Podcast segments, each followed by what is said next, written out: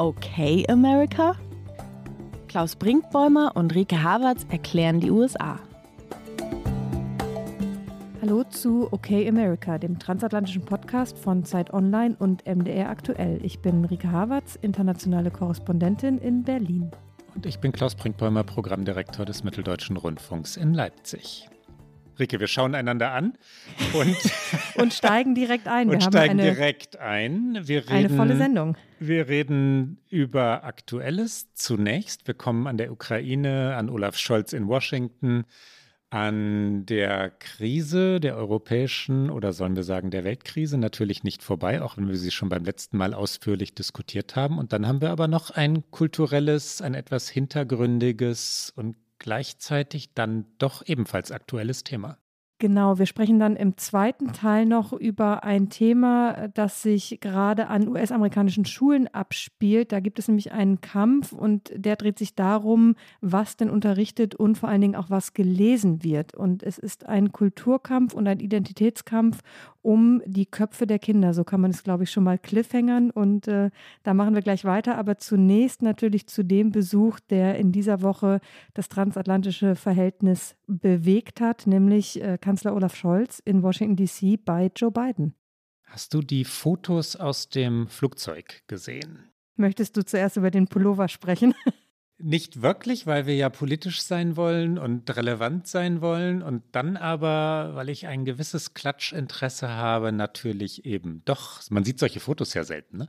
Normalerweise sind Hintergrundgespräche, du kennst es so gut wie ich es kenne, in Flugzeugen, wenn man mit Politikern und Politikerinnen unterwegs ist, off the record. Das ist das Wesen von Hintergrundgesprächen und selbstverständlich darf nicht fotografiert und gefilmt werden. Das hat schon zum einen aus äh, ja, Marketing-Sicht, also auch aus Pressesprechersicht, Regierungssprechersicht und natürlich aus Olaf Scholzens Sicht etwas Interessantes, dass dieses Foto gemacht werden sollte. Davon gehe ich mal aus. Also Scholz im grauen Pullover und darunter im T-Shirt, ganz anders, als man ihn so kennt.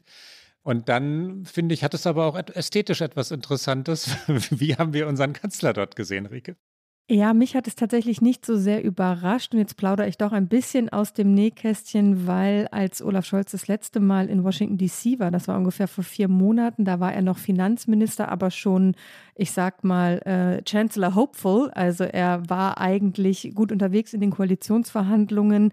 Es lief darauf hinaus, dass diese Ampel zustande kommt. Und da hat er aber eben diese Koalitionsverhandlungen unterbrochen, um kurz äh, in Washington vorbeizuschauen, um die globale Mindeststeuer zu feiern, die endlich durchgegangen war. Wir haben mit Sicherheit auch in diesem Podcast darüber geredet. Und da hat er auch ein Hintergrundgespräch gemacht.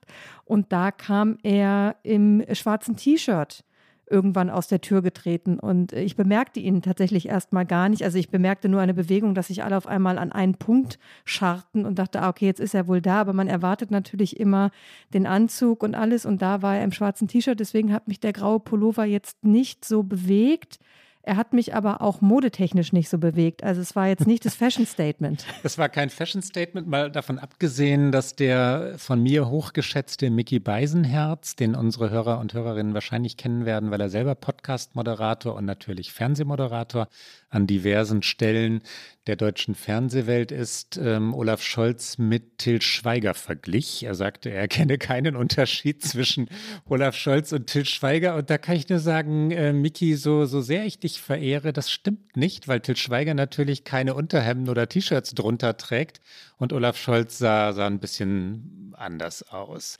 Ich fand auch gar nicht mal, Rike, dass der Pullover als solches so bemerkenswert war, sondern dass dieses Foto um die Welt gehen sollte, sonst nämlich gäbe es das nicht. Ja, Politik ist immer auch Inszenierung und dass Olaf Scholz gerade nach den Wochen, in denen er dafür kritisiert wurde, dass er nicht so richtig präsent sei, dass er sich so zurückhalte in der internationalen Krise, nun wirklich omnipräsent ist und auch in unterschiedlichen Darstellungsformen, wenn man das mal so nennen will, präsent ist, ist dann wieder politisch und deswegen auch wieder interessant und relevant.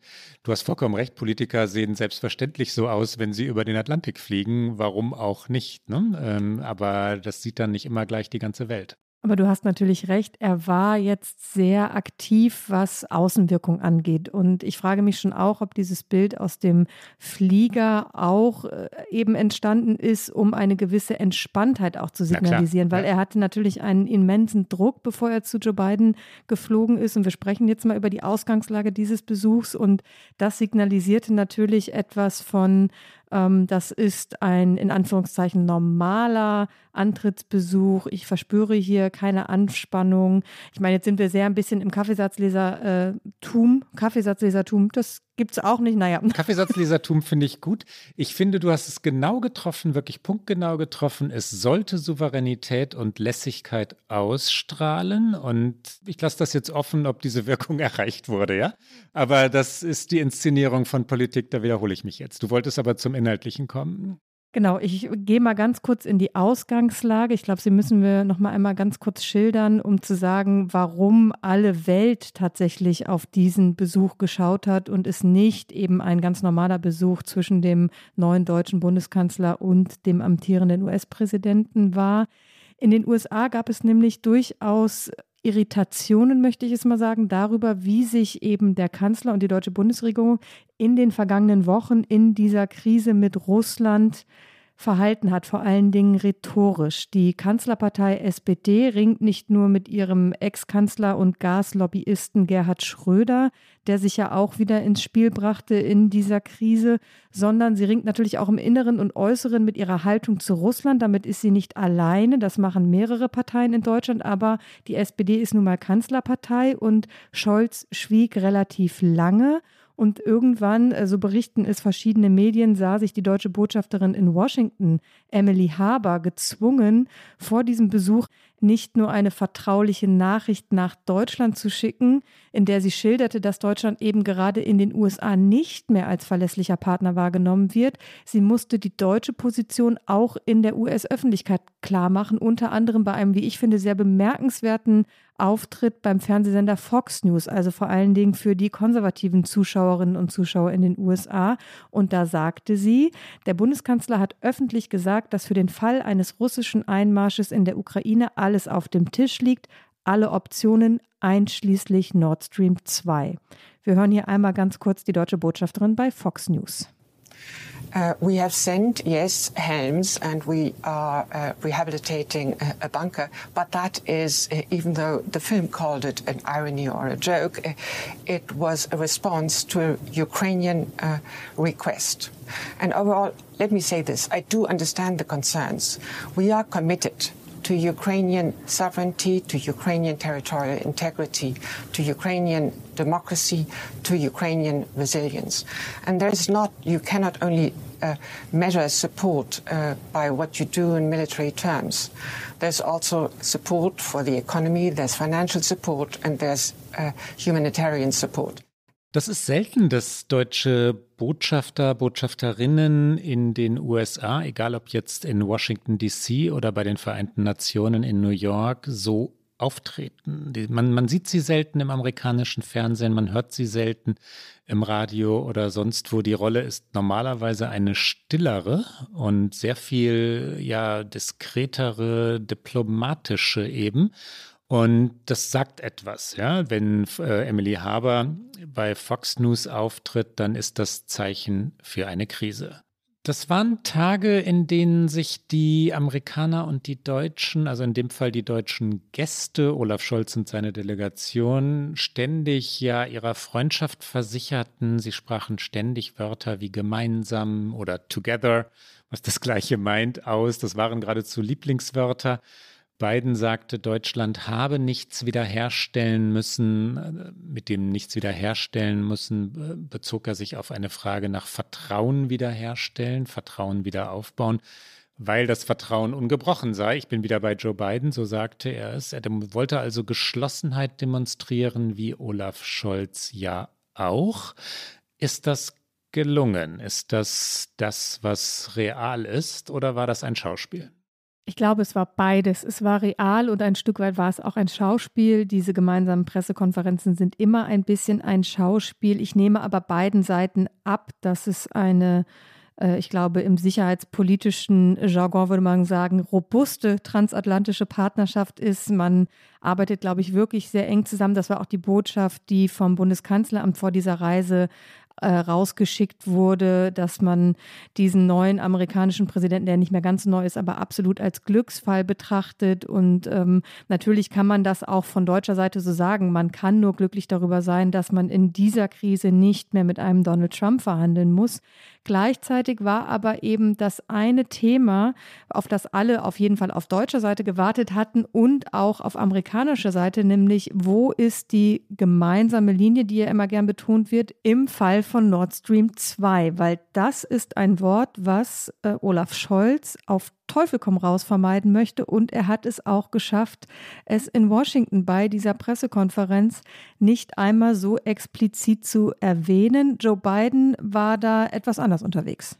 Ja, Joe Biden hat eindeutig das gesagt, was die amerikanischen Kolleginnen und Kollegen, also unsere amerikanischen Kolleginnen und Kollegen von Scholz hören wollten nämlich dass es Nord Stream 2, wie es in Amerika natürlich heißt, nicht geben werde, falls die Russen in die Ukraine einmarschierten, also falls es dort Krieg gäbe. Das war von beiden explizit so zu hören und wir hören mal eben hinein. Let me answer the first question first. If Germany, if uh, if Russia invades, uh, that means tanks or troops crossing the Uh, the, the border of Ukraine uh, again, then uh, there will be we there will be no longer a Nord Stream two. We we will bring an end to it. What do, what, how will you how will you do that exactly? Since the project and control of the project is within Germany's control. We will. Uh, I promise you, we'll be able to do it.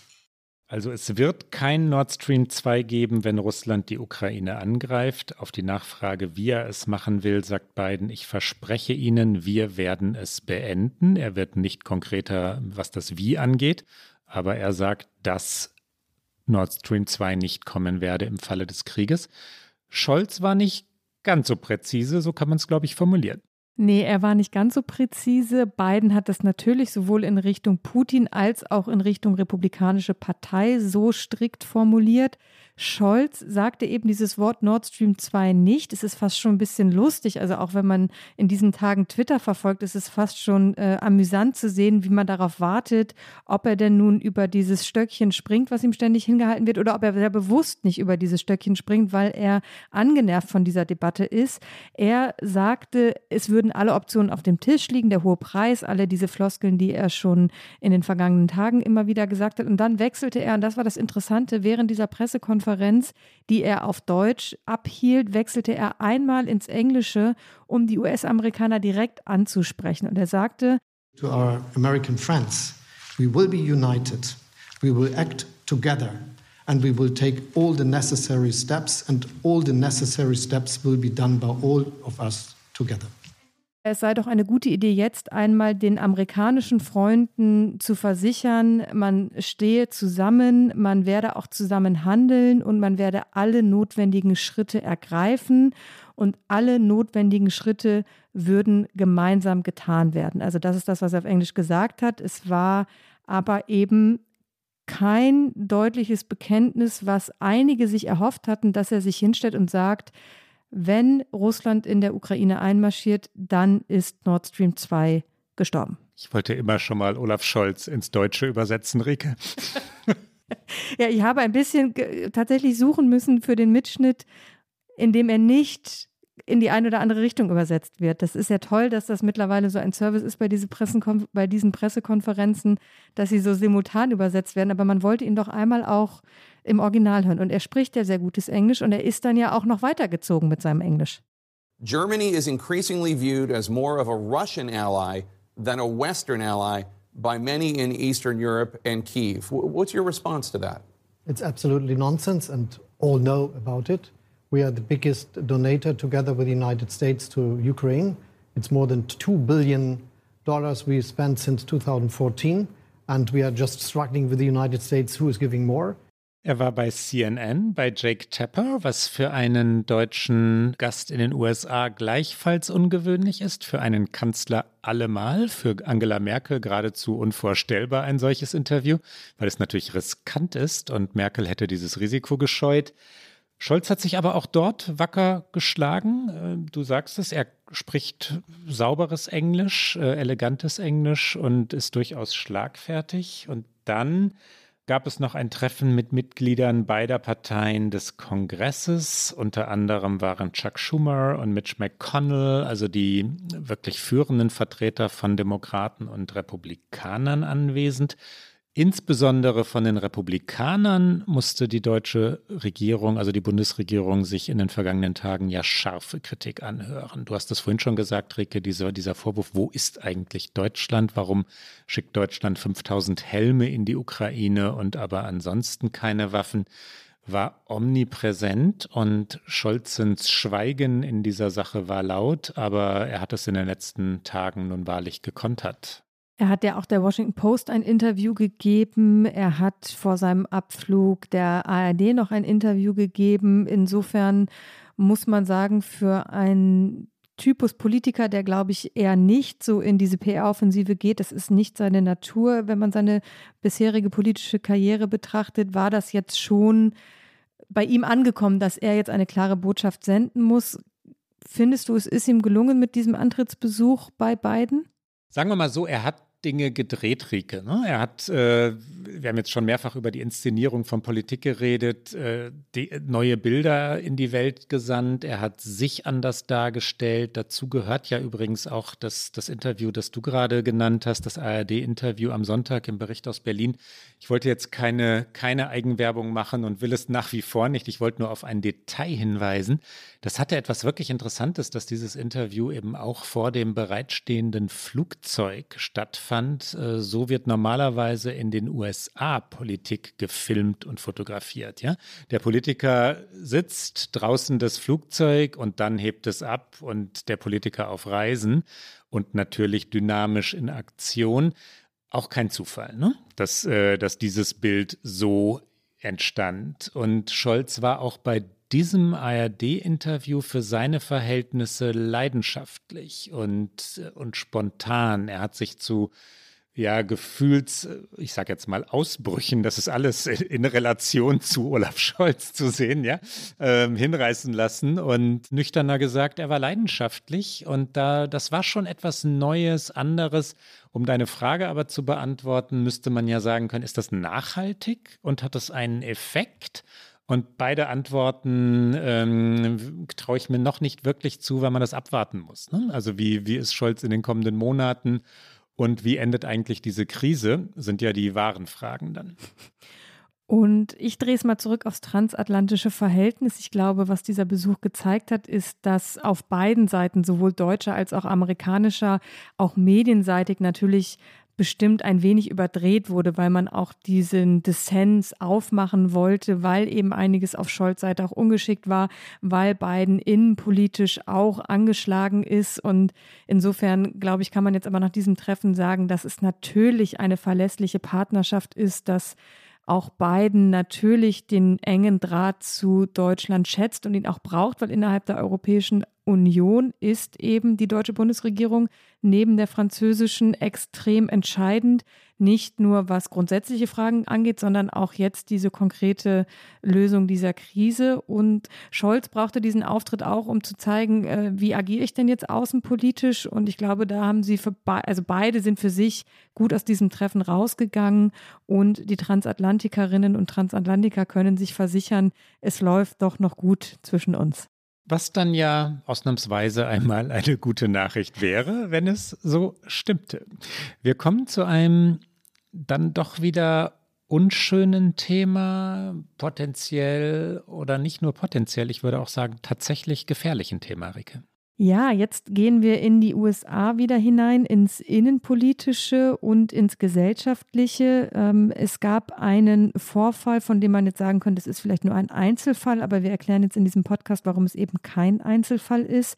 Im McMinn County in Tennessee. Das ist knapp drei Stunden südöstlich von Nashville, was die Hauptstadt dieses US-Bundesstaates ist, hat sich ein School Board dazu entschieden, die Graphic Novel Maus des New Yorker Autoren Art Spiegelmann zu verbieten.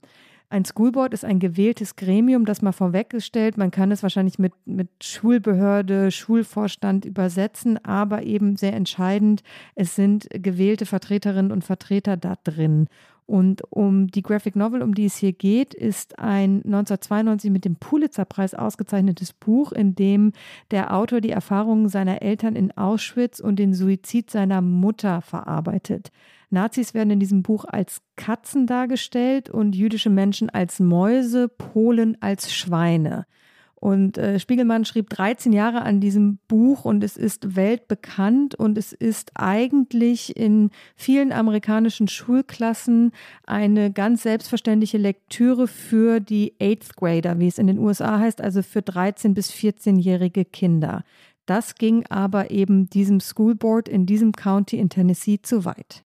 Kurz noch zwei, drei Sätze zu Art Spiegelman und dann schließe ich direkt an das an, was du gerade gesagt hast. Ich habe ihn mal interviewt, Rike. Ich war mal bei ihm äh, in New York, ganz in der Nähe der zusammengestürzten, also sie existierten zu dem Zeitpunkt schon nicht mehr Twin Towers. Er lebte oder lebt in Lower Manhattan, hat dort ein Apartment, war auch am 11. September 2001 dort. Und ich wollte das kurz sagen, weil er so ein feinsinniger, hochintellektueller, ganz, ganz ja nachdenklich arbeitender Künstler ist, der seit Jahrzehnten auf allerhöchstem Niveau publiziert, ja, und äh, das meint den New Yorker. Er ist äh, ständig im New Yorker präsent, hat viele, viele New Yorker Titelbilder gezeichnet. Als Spiegelman zu ver verbannen oder zu verdammen und beides äh, geschieht ja. Das eine potenziell die Verbannung, die Verdammung aber geschieht längst, ist absurd und dann vor allem wegen dieser Vorwürfe, und jetzt bin ich bei dem, wo du gerade aufgehört hast, Rike, es zeigt, wie Menschen gehängt werden, das sagte Tony Allman, ein Mitglied des School Boards, das ein gewähltes Gremium ist. Und jetzt bin ich wieder im Zitat. Es zeigt, wie sie Kinder töten. Warum fördert das Bildungssystem diese Art von Dingen? Das ist weder klug noch gesund. Und dann wird kritisiert, dass natürlich auch Nacktheit gezeigt werde. Und da werden in den USA diverse Schoolboards, diverse Elternvertretungen hysterisch. Ähm, ich glaube, das Thema verbietet sich für Scherze und Witze, weil natürlich natürlich Nacktheit gezeigt wird, aber über welche Nacktheit reden wir? Wir sind in Auschwitz, wir sind im Holocaust und wie du es schon gesagt hast, Spiegelman verfremdet.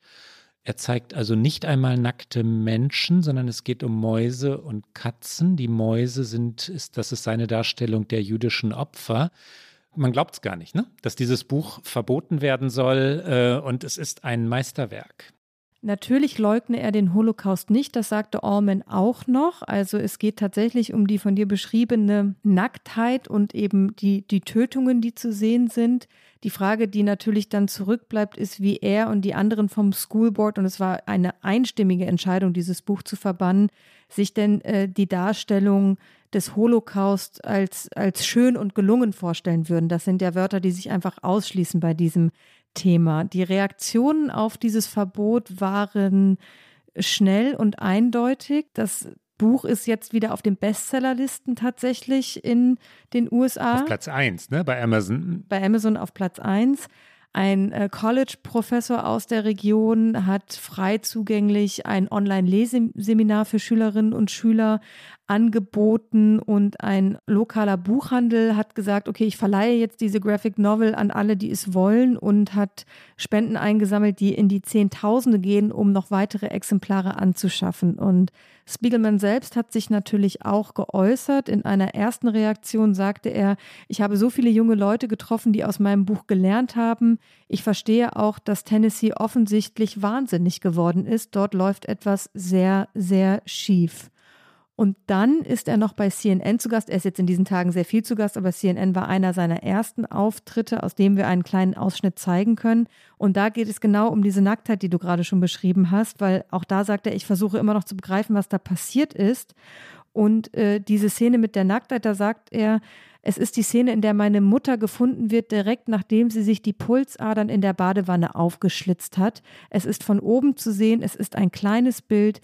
Dort etwas Sexuelles daraus zu ziehen, da muss man schon sehr projizieren. Das erscheint mir doch sehr verrückt.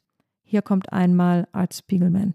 So I'm trying to like wrap my brain around it. It certainly hijacked uh, that brain sometime around 7:30 last night and hasn't let go since. I, I agree, which is why I'm still trying to go. How did this exactly happen? But it's the nudity is specifically a small image that has uh, my uh, mother right after having slashed her wrists in a bathtub being found. So she, it's seen from overhead, and you can see it's it's a tiny image, so you have to really like want to get your sexual kicks by by projecting on it. It seems like a crazy place to get them.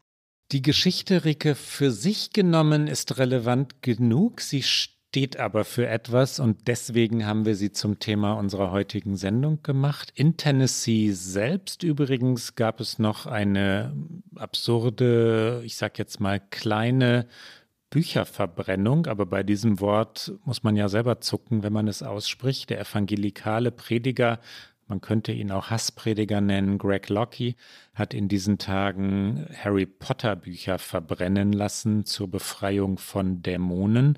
Und er jedenfalls, Befreiung von Dämonen war ein Zitat, er jedenfalls meinte das nicht als Witz.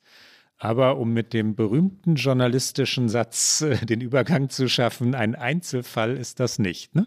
Nein, das ist es nicht. Und wir bleiben noch mal kurz in Tennessee. Da hat eine andere Schulbehörde in Williamson County vor kurzem mehr als 30 Texte untersucht. Ich mache wieder meine Air Quotations, die ich ja hier schon eingeführt habe in diesem Podcast. Sieben davon hat dieses äh, Schoolboard eingeschränkt und eins sogar ganz gestrichen. Und zwar Walk to Moons, ein preisgekröntes Buch für die Mittelstufe. Und äh, in diesem Buch von Sharon Creech wird die Geschichte eines 13-jährigen Mädchens erzählt, dessen Mutter vermisst wird. Und die Gruppe Moms for Liberty, die diesen formellen Überprüfungsantrag dieser Bücher gestellt hat, die sagt, dieses Buch ist ungeeignet für Kinder der vierten Klasse, weil es Strichmännchen, die hängen, Fluchen, Fehlgeburten und Schreie während der Wehen beinhaltet. Also da sieht man auch wieder die die Schwelle, die das angenommen hat und die Frage, was, was können Bücher überhaupt noch beinhalten, was nicht angegriffen wird. Das ist ein Beispiel aus Tennessee und wir haben noch ein paar andere, auch von sehr berühmten Werken aus der Literatur. In Kansas entfernte ein Schulbezirk uh, The Handmaid's Tale, das ist das preisgekrönte, mehrfach ausgezeichnete, man kann auch nur sagen Meisterwerk von Margaret Atwood, ähm, auf Deutsch der Report der Markt. Und weitere kontroverse oder vermeintlich kontroverse äh, Bücher aus den Schulbüchereien. In dem Atwood-Buch, einer Dystopie, so kann man es, glaube ich, sagen. Man kann es ein wenig auch als Science Fiction, in Teilen jedenfalls als Science Fiction bezeichnen, werden die Vereinigten Staaten zu einer ja christlichen Diktatur, Theokratie, wo fruchtbare Frauen ihres Namens und ihrer Biografie beraubt werden, gegen ihren Willen von den herrschenden Männern geschwängert werden. Dadurch soll eine besondere, ich glaube, so kann man es formulieren, Rasse gezüchtet werden. Die Herrenmenschen sollen Nachwuchs bekommen. Ein Meisterwerk auch dieses, ja, beklemmend, ja, furchteinflößend, aber Weltliteratur. Nach Protesten wurde diese Entfernung wieder rückgängig gemacht. Also das Buch ist in Kansas weiterhin oder wieder, muss man sagen, erhältlich. Und diese Fälle treffen einfach sehr bekannte und auch für die amerikanische Literatur und Gesellschaft wichtige Autorinnen und Autoren. Es trifft so zum Beispiel auch Ta-Nehisi Coates, der Between the World and Me unter anderem geschrieben hat, zwischen mir und der Welt. Es ist ein Briefroman, der reflektiert über eben den Rassismus im Land und was dieser Rassismus immer noch für Auswirkungen hat. Und äh, es sind relativ freimütige oder ich möchte sagen realistische Einschätzungen der Auswirkungen von eben jahrhundertelanger rassistischer Gewalt. Und das wird in einigen Schulen auch immer wieder angegriffen. Es steht unter anderem auch auf einer sehr langen Liste von Büchern des republikanischen Abgeordneten Matt Krause in Texas. in denen er vor diesen Büchern warnt, weil sie angeblich bei Schülern aufgrund ihrer Hautfarbe oder ihres Geschlechts Unbehagen, Schuldgefühle, Ängste oder eine andere Form von psychologischer Belastung hervorrufen könnten.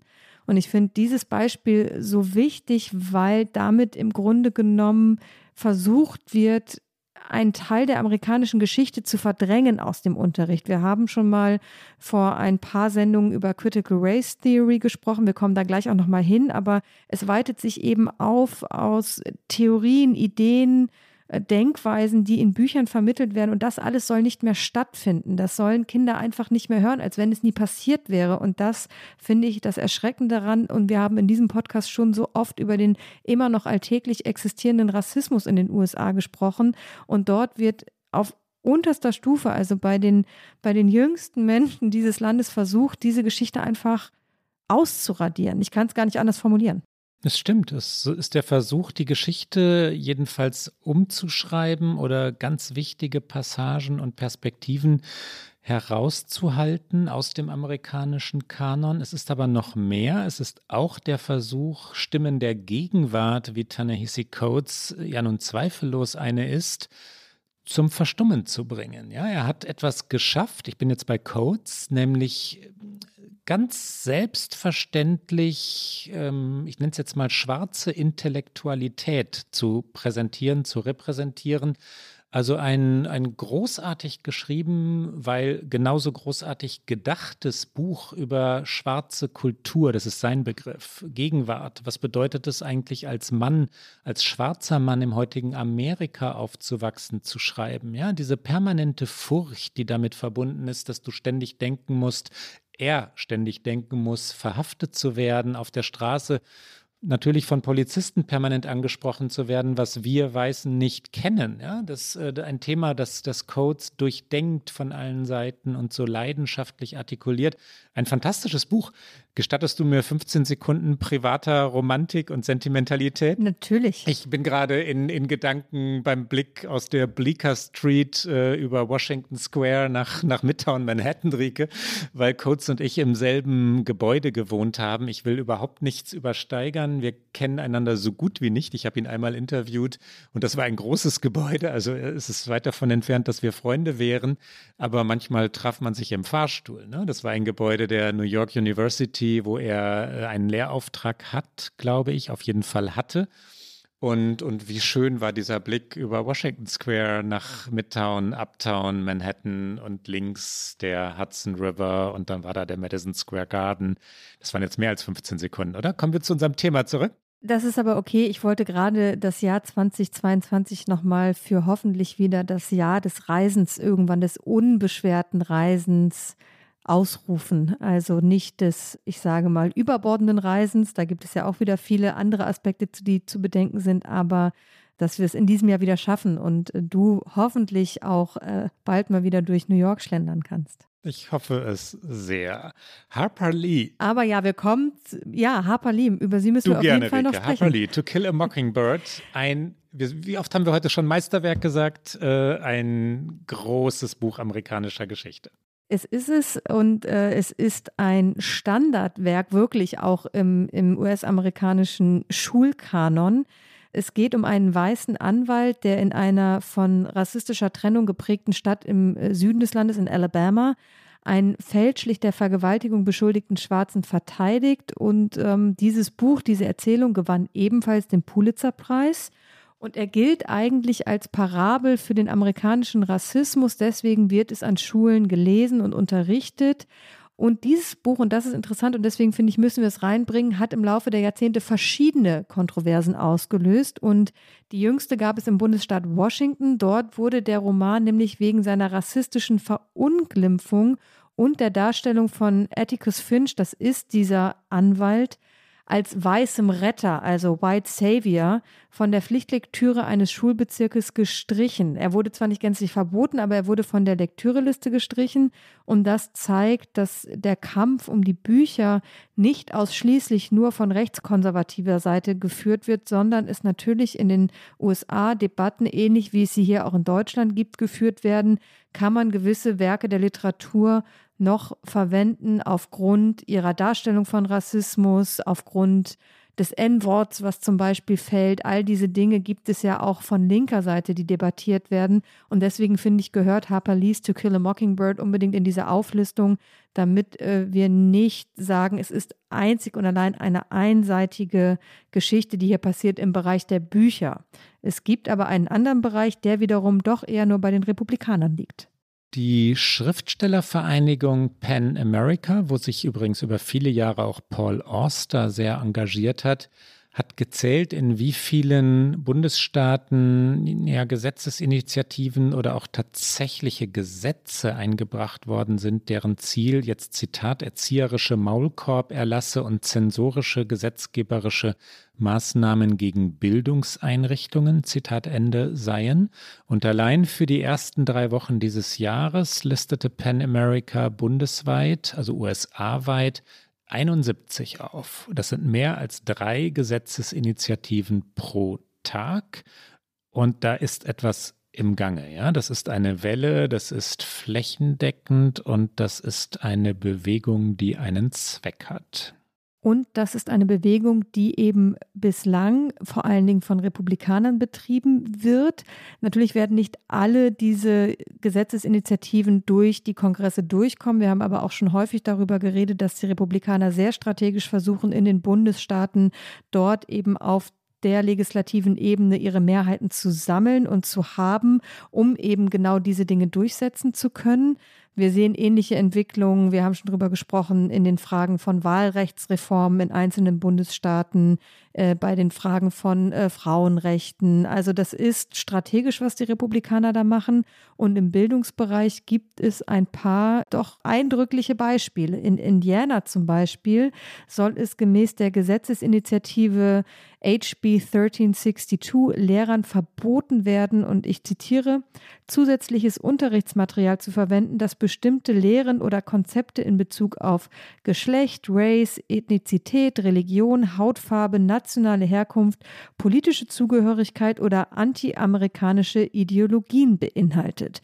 Das ist so breit und schwammig formuliert, dass man sich dann als Lehrerin fragen muss, was kann ich denn überhaupt noch an Unterrichtsmaterial verwenden, um über diese so wichtigen Themen zu sprechen, die ja auch sehr viele unterschiedliche Schulfächer tangieren. Und ähm, es geht, äh, ein anderes Beispiel, in New Hampshire gibt es äh, die Idee eines Lehrertreuegesetzes. Und das würde Pädagoginnen vorschreiben, wie sie Geschichte zu unterrichten haben. In dem Entwurf heißt es, und ich zitiere nochmal, wir müssen gerade viel wörtlich zitieren, aber ich finde, es ist so wichtig, weil es darstellt, was da versucht wird. Also Zitat, kein Lehrer darf in den öffentlichen Schulen von New Hampshire eine Doktrin oder Theorie befürworten, die eine negative Darstellung der Gründung und der Geschichte der Vereinigten Staaten von Amerika fördert, die nicht den weltweiten Kontext der inzwischen überholten und entmutigten Praktiken einbezieht. Dieses Verbot umfasst auch die Darstellung, dass die Vereinigten Staaten von Amerika auf der Grundlage von Rassismus gegründet wurden, ist aber nicht darauf beschränkt. Ja, und ich muss lachen, während ich es höre, während ich dir zuhöre. Und dann äh, frage ich mich natürlich, ob das eigentlich Erfolg haben kann. Und ja klar, natürlich kann es Erfolg haben, wenn die Mehrheiten da sind und die sind in vielen Bundesstaaten da, wenn die konservative Grundhaltung flächendeckend verbreitet ist, dann setzen sich solche Extrempositionen durch. Und wenn man dann mal in Ruhe darüber nachdenkt, müsste eigentlich auch jeder Republikaner und jede Republikanerin zu dem Schluss kommen, Moment, irgendwas stimmt da nicht. Ne? Wir verteidigen ja immer die, die heilige, also wir, die Republikaner, die heilige Verfassung der, der Vereinigten Staaten, deren erster Verfassungszusatz die Redefreiheit, Freedom of Speech, wie es in den USA heißt, garantiert. Das ist Heiligtum, hoch, hoch, hoch geschützt in den USA. Redefreiheit, Meinungsfreiheit sind fundamental, garantieren sehr, sehr viel mehr als in Deutschland den Schutz vor strafrechtlichen Konsequenzen, selbst im Falle drastischster Beleidigungen oder Lügen. Wir haben das gesehen bei diversen Verfahren, die Donald Trump betrafen, wo es um Twitter-Äußerungen, um glatte Lügen ging. Freedom of Speech, der erste Verfassungszusatz, schützt. Und die Republikaner sind normalerweise die Vertreter einer sehr, sehr buchstabengetreuen Interpretation der amerikanischen Verfassung, möge sie auch Jahrhunderte alt sein. Gleichzeitig, das gehört ja auch dazu, sagen diese Konservativen in den USA, dass sie von der liberalen Seite, der linken Seite bedroht würden, dass von dort Zensur ausgeübt werde, dass ihnen verboten werden solle, bestimmte Dinge zu sagen. Und dann kommen die klassischen Begriffe Political Correctness oder heutzutage eher Wokeness, etwas sei woke, als Schimpfwort verstanden, also dass es nicht mehr erlaubt sei, etwas zu sagen. Und da wird die Debatte dann tatsächlich ja schief. Ja? Also dass frauenfeindliche Äußerungen oder rassistische Äußerungen tabuisiert sind, das ist das, was von konservativer Seite oft Wokeness genannt wird. Äh, da, da, da, stimmt aber hinten und vorne das Bild nicht mehr und die Wahrnehmung und die Beschreibung auch nicht. Tatsächlich Bücher zu verbieten, die höchste Literatur sind, intellektuelle Kraft haben, ja, natürlich potenziell Gewalt darstellen, weil das Leben so ist und die Geschichte so sind. Äh, Hilfe, Hilfe, Hilfe. Ne? Manchmal muss man sich fürchten um die geliebten USA. Man muss sich fürchten. Ein kleiner Nebenaspekt noch, was ich daran auch so faszinierend finde, ist, dass auch davon ausgegangen wird, dass die eigentlichen Orte der Prägung für Kinder Elternhaus und Schule sind und diese ganzen Konzepte, diese ganzen Initiativen ignorieren auch, dass natürlich jedes Kind, jeder Jugendliche von heute Prägungen außerhalb dieser Parameter erfährt und eine Entwicklung durchmacht, die nichts mit Schule zu tun hat, nichts mit Elternhaus zu tun hat und die im Grunde genommen äh, er oder sie jeden Tag in der Tasche mit sich rumträgt, nämlich in Form eines Smartphones und das natürlich man äh, durch ein Bücherverbot nicht Gedanken, Ideen, äh, Konzepte verbieten kann. Und das äh, gibt mir dann manchmal so ein bisschen Hoffnung, dass ich denke, okay, aber die, es gibt so viele tolle junge Menschen in den USA, die sich eben nicht derartig beeinflussen lassen, aber trotzdem ist es ja der systematische Versuch, eben identitätspolitische Debatten ganz früh zu führen und die Kinder im Grunde genommen auf die jeweilige eine oder andere Seite zu sehen. Da sind wir wieder bei dieser unfassbaren Polarisierung und das, was du gerade schon beschrieben hast, dass sich die Rechten von den Linken unterdrückt fühlen und dass sie den ganzen Begriff der Cancel Culture, über den wir heute auch schon, nicht, nicht nur heute, über den wir mehrfach schon gesprochen haben in diesem Podcast, wird der mittlerweile, und das muss man auch sagen, von beiden Seiten, also von beiden politischen Seiten, instrumentalisiert und gefühlt, so ist meine Wahrnehmung, ist eigentlich kein Wahlkampf mehr zu führen, erfolgreich zu führen, wenn man nicht ganz und gar zu weiten Teilen auf identitätspolitische Themen setzt. Das stimmt. Und wo du gerade bei dem bist, was zu führen und nicht zu führen ist, äh, Debatten werden gar nicht mehr geführt. Ja, intellektueller Austausch auf Grundlage von Texten oder von Meinungsäußerungen und dann diskutieren zwei Seiten miteinander findet in den USA nicht mehr statt statt. Diese Polarisierung, du hast sie angesprochen, führt zu einem ja, Extremismus im Alltag und das Thema, bei dem wir sind, hat natürlich damit zu tun, du hast es gerade schon gesagt, die Kinder sollen sofort auf der richtigen Seite sein, weil die andere Seite für gefährlich gehalten wird. Dazu gehören ja auch Dinge wie die, die ja, ewigen Diskussionen, es sind erst zwei Jahre, aber es fühlt sich ewig an, um Masken, Maskengegner. Wir sind jetzt bei Covid-19. Maskengegner demonstrieren auf den Parkplätzen von Schulen gegen die vermeintliche, sie nennen es so, Unterjochung ihrer Kinder. Diktatur gegen diese Kinder. Die Lehrerinnen und Lehrer werden beschimpft wenn in den Schulen Masken getragen werden sollen, Klammer auf, die die Kinder natürlich schützen sollen, Klammer zu. Und wenn über die Einführung von transgendergerechtem Schulsport oder Diversity AGs auch nur diskutiert wird, über Rassismus soll in einigen Bundesstaaten nicht mehr so unterrichtet werden, dass es den weißen Schülern Unbehagen, was für ein Wort, ja, bereiten könnte. Ja, die Sklaverei bereitet Unbehagen und das sollte sie ehrlich gesagt auch. Da sind wir bei der schon ein bisschen früher angesprochenen Critical Race Theory. Wir hatten schon mal, glaube ich, eine fast ganze Sendung zum Thema, nur noch mal ganz kurz, weil es so exemplarisch ist, weil die die Rechte in den USA sich diesen Begriff einfach zu eigen gemacht hat, ihn wirklich dekodiert hat, weil eigentlich ist es eine akademische Denkschule, die mit Schulunterricht gar nichts zu tun hat, aber sie eignet sich eben als Schlagwort perfekt für hitzige Debatten, entweder eben auf Schulhöfen, wo wir, man kann das tatsächlich auf YouTube teilweise, wenn man einfach nur mal Schoolboard Meetings eingibt, sieht man teilweise Mitschnitte von diesen Debatten in diesem Gremium, wo man denken würde, das müsste eigentlich was langweilig sein, aber da clashen eben diese beiden Seiten so aufeinander, wie man es sonst eben auf Fox News oder One American Network oder Newsmax auch sieht. Da wird überall Critical Race Theory geschrien und äh, hat eigentlich mit der Realität nichts zu tun, weil das ist eine Denkschule, die in den 70er Jahren aus einer juristischen Debatte raus entstanden ist. Und sie kritisiert, dass die Gesetzesänderungen und die Liberalisierungen im Land, die vor allem dank der Bürgerrechtsbewegung entstanden sind, nicht ausreichend seien, um die rassistische Ungerechtigkeit tatsächlich zu beheben. Nichts davon hat natürlich irgendetwas mit Schulunterricht zu tun, aber es eignet sich eben, genauso wie es sich eignet, gegen Masken zu hetzen, genauso wie es sich eignet, noch ein weiteres Beispiel aus New Hampshire. Da gibt es nämlich schon ein Gesetz, das besagt, dass Lehrerinnen und Lehrer nicht diskriminierend unterrichten sollen. Es ist so schwammig gefasst, dass es sogar einen Leitfaden gibt, was denn das überhaupt beinhalten könnte. Aber es gibt eben auch ein Portal, wo dann besorgte Eltern einen Verstoß gegen dieses Gesetz melden können und die eben schon äh, zitierte Aktivistengruppe Moms for Liberty hat auf Twitter dazu aufgerufen und eine Prämie von 500 Dollar ausgerufen für die ersten Eltern, die sich dort beschweren. Also so wird agitiert an US-amerikanischen Schulen.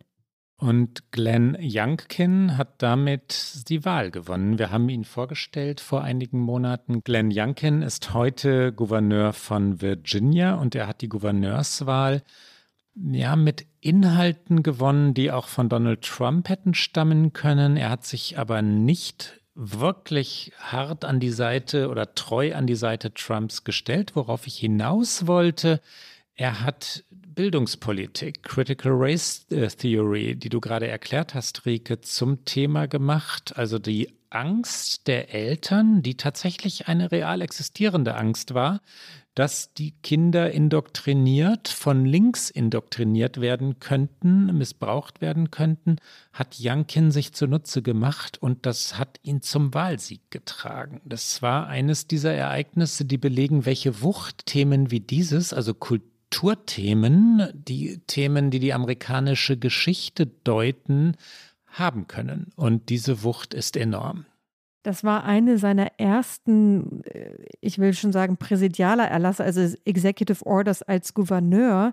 Im Januar hat er eben äh, vermeintlich trennende Konzepte, und dazu zählt er eben Critical Race Theory, verboten. Also sie werden ausgeschlossen vom äh, Unterricht, auch wenn sie da gar nicht unterrichtet werden, aber darum geht es ja nicht. Und auch dort gibt es jetzt eine Hotline, bei der besorgte Eltern anrufen können und vermeintliche Verstöße melden können. Und das trägt also ganz aktuell Politikerinnen und Politiker, vor allem der Republikaner, zu Wahlsiegen.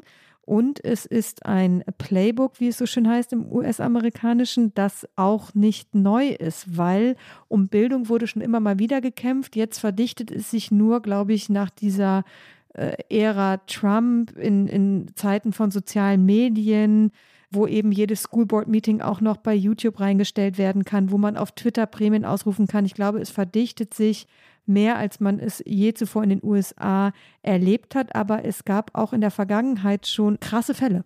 Beginnen wir mal 1925. Da wurde der Lehrer John Thomas Scopes in Dayton, da sind wir wieder in Tennessee, zu einem Bußgeld verurteilt, nachdem er an einer öffentlichen Schule Darwins Evolutionstheorie erklärt und unterrichtet hatte. Und das ist bis heute ein Streitthema. Ja? Bis heute versuchen die Kreationisten in den USA, das sind vor allem evangelikale Christen, die den biblischen Schöpfungsbericht wortwörtlich nehmen, wirklich eins zu eins verstehen. Das kann man nur ganz langsam aussprechen, ja, und jegliche Naturwissenschaft ablehnen. Die Evolution aus den Lehrplänen der Schulen zu streichen. Ich hoffe, das war jetzt ein verständlicher und grammatikalisch sauber gebauter langer Satz, Rike, aber es erschüttert mich. Ja, immer wieder gibt es diese Versuche und äh, Scopes war eben damals der erste und ähm, wir springen mal in die Zeit der Bürgerrechtsbewegung, weil die war natürlich auch auf Bildungsebene dramatisch. Der Supreme Court musste ja die rassistische Trennung von weißen und schwarzen Kindern an Schulen 1954 aufheben. Darüber haben wir in unseren vielen historischen Ausflügen schon auch, glaube ich, mehrfach gesprochen. Aber in dieser Zeit begannen dann besorgte weiße Eltern, die es sich leisten konnten, aber damals konnten es sich im Zweifel eh nur weiße Eltern leisten, ihre Kinder auf Privatschulen zu schicken, die natürlich ausschließlich weiß waren, weil Privatschulen immer entscheiden können, welche Schülerinnen und Schüler sie aufnehmen. Das Verpflichtende, dieser kleine Exkurs sei gestattet, äh, Schulgebet, das tägliche Schulgebet wurde erst 1962 für verfassungswidrig erklärt. Ich weiß nicht genau, ob das zu unserem Thema passt, aber irgendwie schon. Ich finde irgendwie schon, weil wenn ich mir vorstelle, dass ich jeden Tag gezwungen werde äh, zu beten nach einer Glaubensrichtung, die mir vielleicht gar nicht entspricht, ist das natürlich auch so ein, ein Versuch, äh, ja, Konformität herzustellen und eben auch so eine, also fast schon, ich finde schon fast missionarisch, aber das ist natürlich auch also ich als Protestantin aus Norddeutschland kann mir das auch nicht so richtig vorstellen, aber ich meine mich zu erinnern, dass wir doch in Deutschland und in Bayern auch über die Kreuze in den Klassenzimmern gestritten haben und vielleicht immer noch streiten? Gestritten haben. Im Moment äh, streiten die Bayern über Corona und nur über Corona und über die Impfpflicht und Markus Söder. Ja, wir bleiben lieber in den 60ern der USA, auch faszinierend. Da bleiben wir lieber bei Barry Goldwater, ah, wenn ja. wir schon von Markus Söder kommen, oder? Ähm, Barry Goldwater. Barry Goldwater, der US-Senator war, 1964 übrigens gegen Lyndon B. Johnson unterlegener Präsidentschaftskandidat und später großes Vorbild für Ronald Reagan, der wiederum, wir wissen, ist Vorbild für Donald Trump war, beziehungsweise Trump hat sich auf jeden Fall von Reagan ja seinen Make America Great Again Slogan geborgt. Und Barry Goldwater ist in der Partei tatsächlich derjenige, der das rechtskonservative Profil extrem geschärft hat und auch er sah in der Kontrolle über Bildung eine zentrale Aufgabe. Es gibt ein Goldwater Institute, äh, das Goldwater verehrt und das, ich glaube, aus ihrer Sicht inspirierende Zitate von ihm sammelt und unter anderem steht dort, wir haben die Lehrer dazu ermutigt, sich mehr darum zu kümmern, wie ein Fach unterrichtet wird, als darum, was unterrichtet wird. Das Wichtigste von allem in unserem Bestreben, die Welt zu verbessern und den Fortschritt zu sichern, haben wir zugelassen, dass unsere Schulen zu Laboratorien für soziale und wirtschaftliche Veränderungen nach den Vorlieben der professionellen Pädagogen werden. Also Goldwater ging das alles viel zu weit und der Fortschritt und das Verbessern aus seiner Sicht im Bildungsbereich nicht erstrebenswert. Und er wollte ja eine also ich kann mich in der, in der Geschichte an kaum jemanden erinnern, der so eine prominente Figur bei den Republikanern war und so hart rechts außen. Werbung. Diese Woche in der Zeit? Die Bücher des Frühlings. 16 Seiten blühende Fantasie. Von gefährlichen Liebschaften, einer Flucht auf dem Mississippi und magische Erzählkunst. Das Literaturspezial zur Buchmesse in Leipzig. Die Zeit, Deutschlands größte Wochenzeitung. Jetzt am Kiosk oder direkt bestellen unter zeit.de/slash bestellen.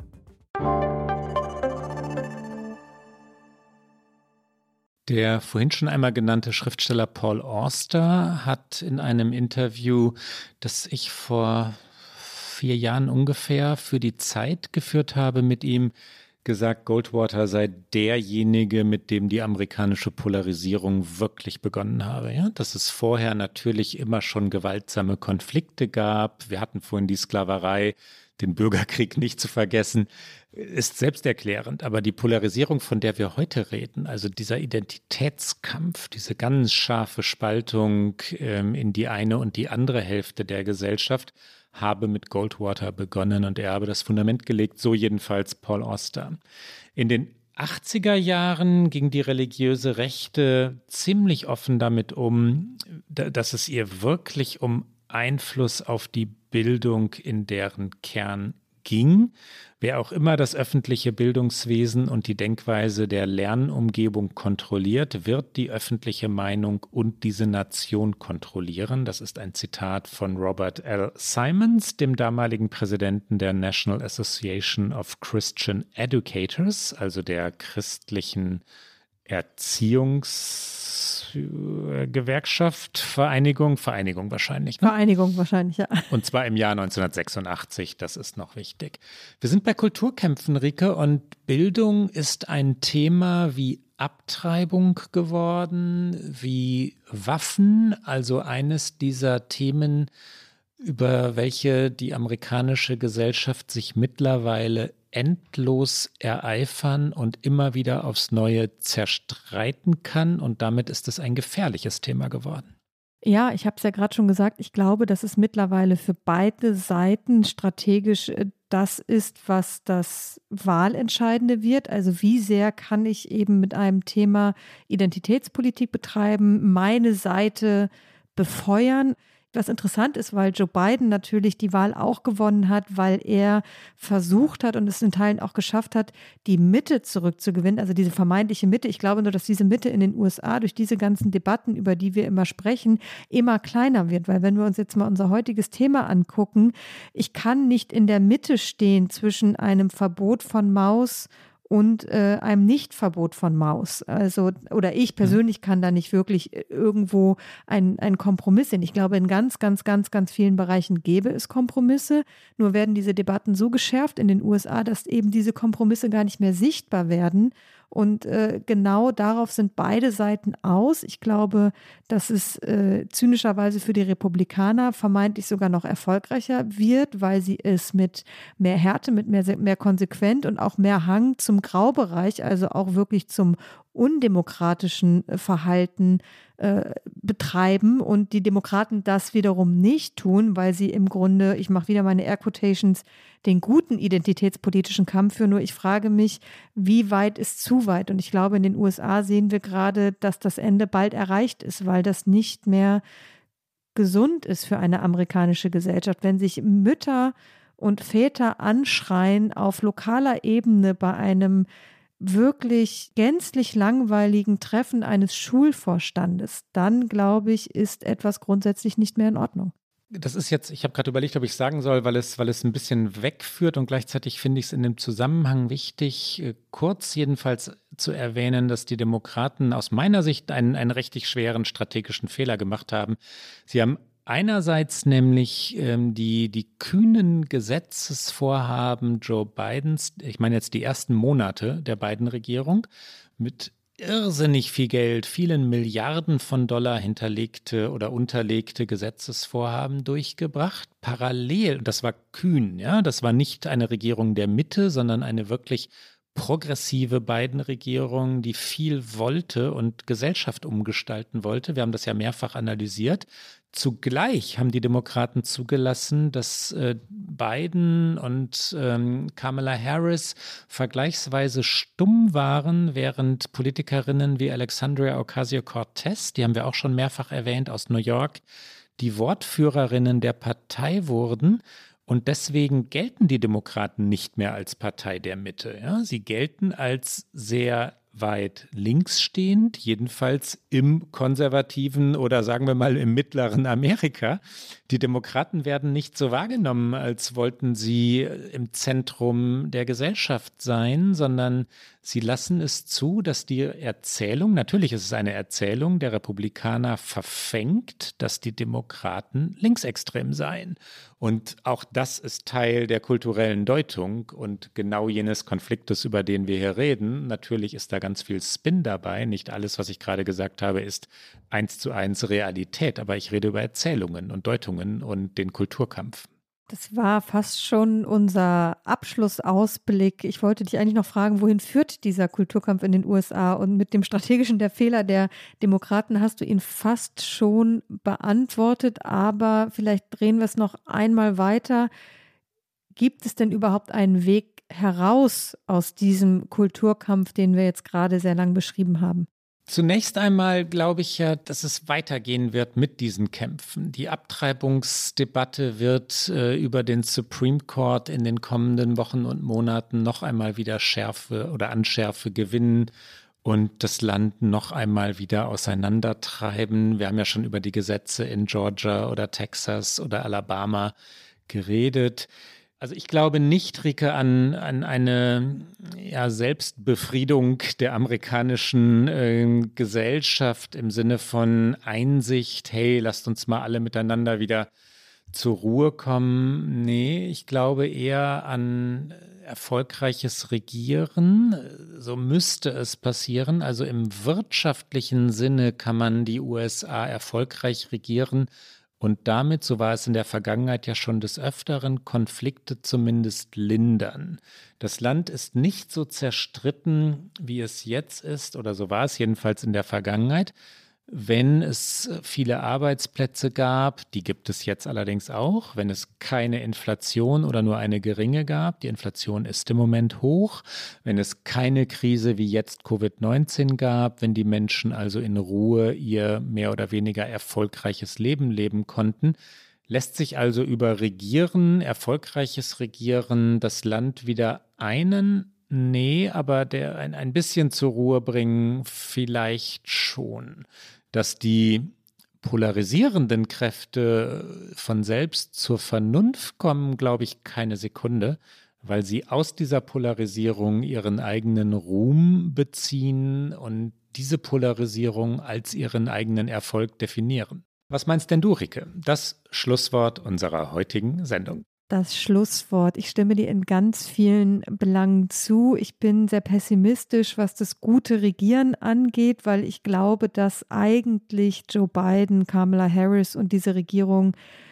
die denkbar besten Ausgangsvoraussetzungen hatten nach diesen vier krassen Jahren unter Donald Trump. Ich sage nicht, dass es ein Paradies war, aber es waren dennoch, was man an Mehrheiten hatte, was man auch an Zustimmung von unterschiedlichen Seiten her hatte, waren es beste Voraussetzungen und bislang kann er, können sie es nicht einhalten und die Zeit läuft davon. Da bin ich also ein bisschen pessimistischer, obwohl vom Grundsatz her ich den Gedanken sehr richtig finde, was mir, um auch ein bisschen was Positives zu sagen, was mir so ein bisschen Hoffnung macht, wenn man so krasse Ausreißer wie, und damit zirkel ich zum Anfang zurück, dieses Mausverbot sieht, dass dann eben auch die Gegenstimmen sehr laut sind, dass das Buch sich ganz stark verkauft, dass ähm, Professoren sagen, hier, ich, ich unterrichte euch oder ich erkläre euch dieses Buch, ich führe euch da durch, dass Buchhandlungen Zulauf bekommen. Diese Dinge sind ja dann im Negativen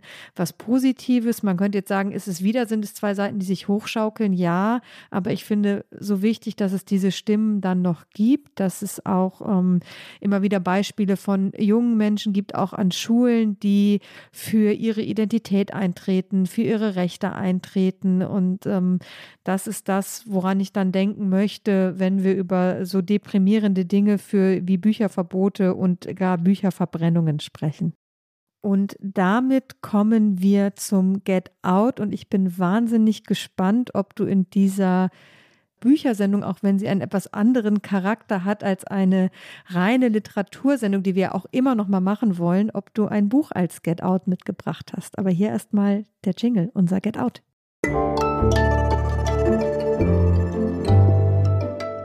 Get Out kein Buch, Rike, sondern eine Serie, die mich an den vergangenen, etwas verregneten, sehr stürmischen Leipziger Winterabenden beglückt hat.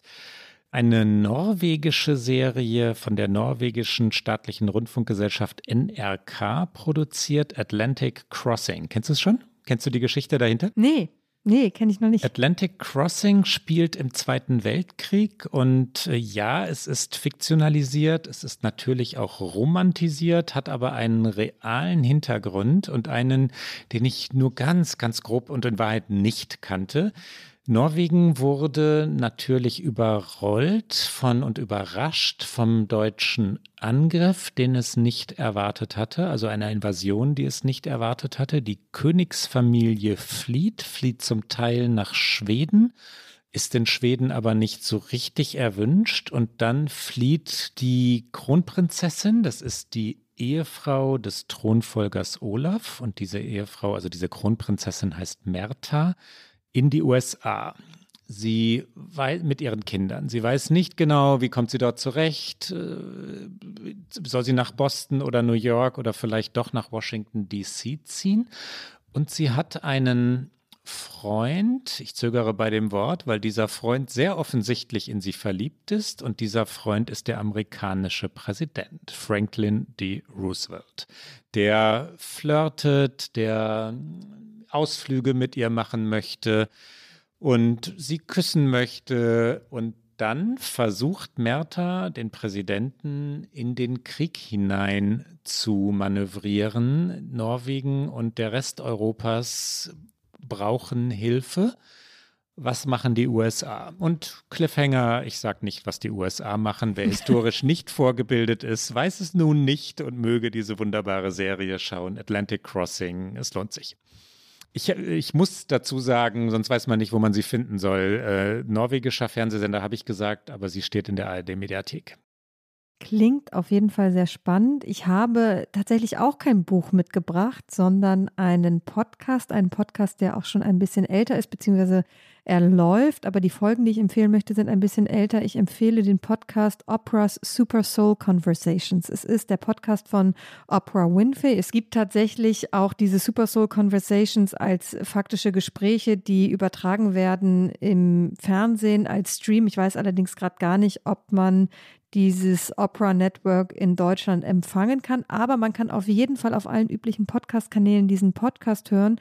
Und die Folgen, die ich empfehlen möchte, sind zwei. Und zwar zwei Episoden, die schon von 2018 sind, aber unbedingt hörenswert. Vor allen Dingen auch in diesen immer noch grauen Februartagen, nämlich mit Maya Angelou, einer unfassbar beeindruckenden Frau, Autorin, Persönlichkeit, ich weiß gar nicht, wie ich sie noch nennen soll. Und sie hat einfach eine Art mit Opera über ihr Leben, das hart war und ihre Lebensweisheiten zu sprechen, ähm, die ganz toll sind.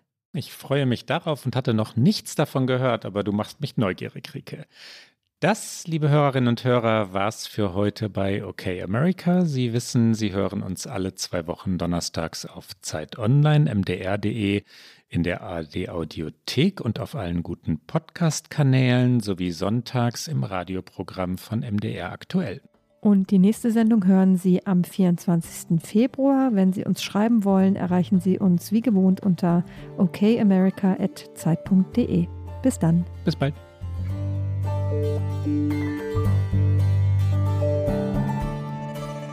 Okay America ist ein Podcast von Zeit Online und MDR aktuell. Produziert von Pool Artists.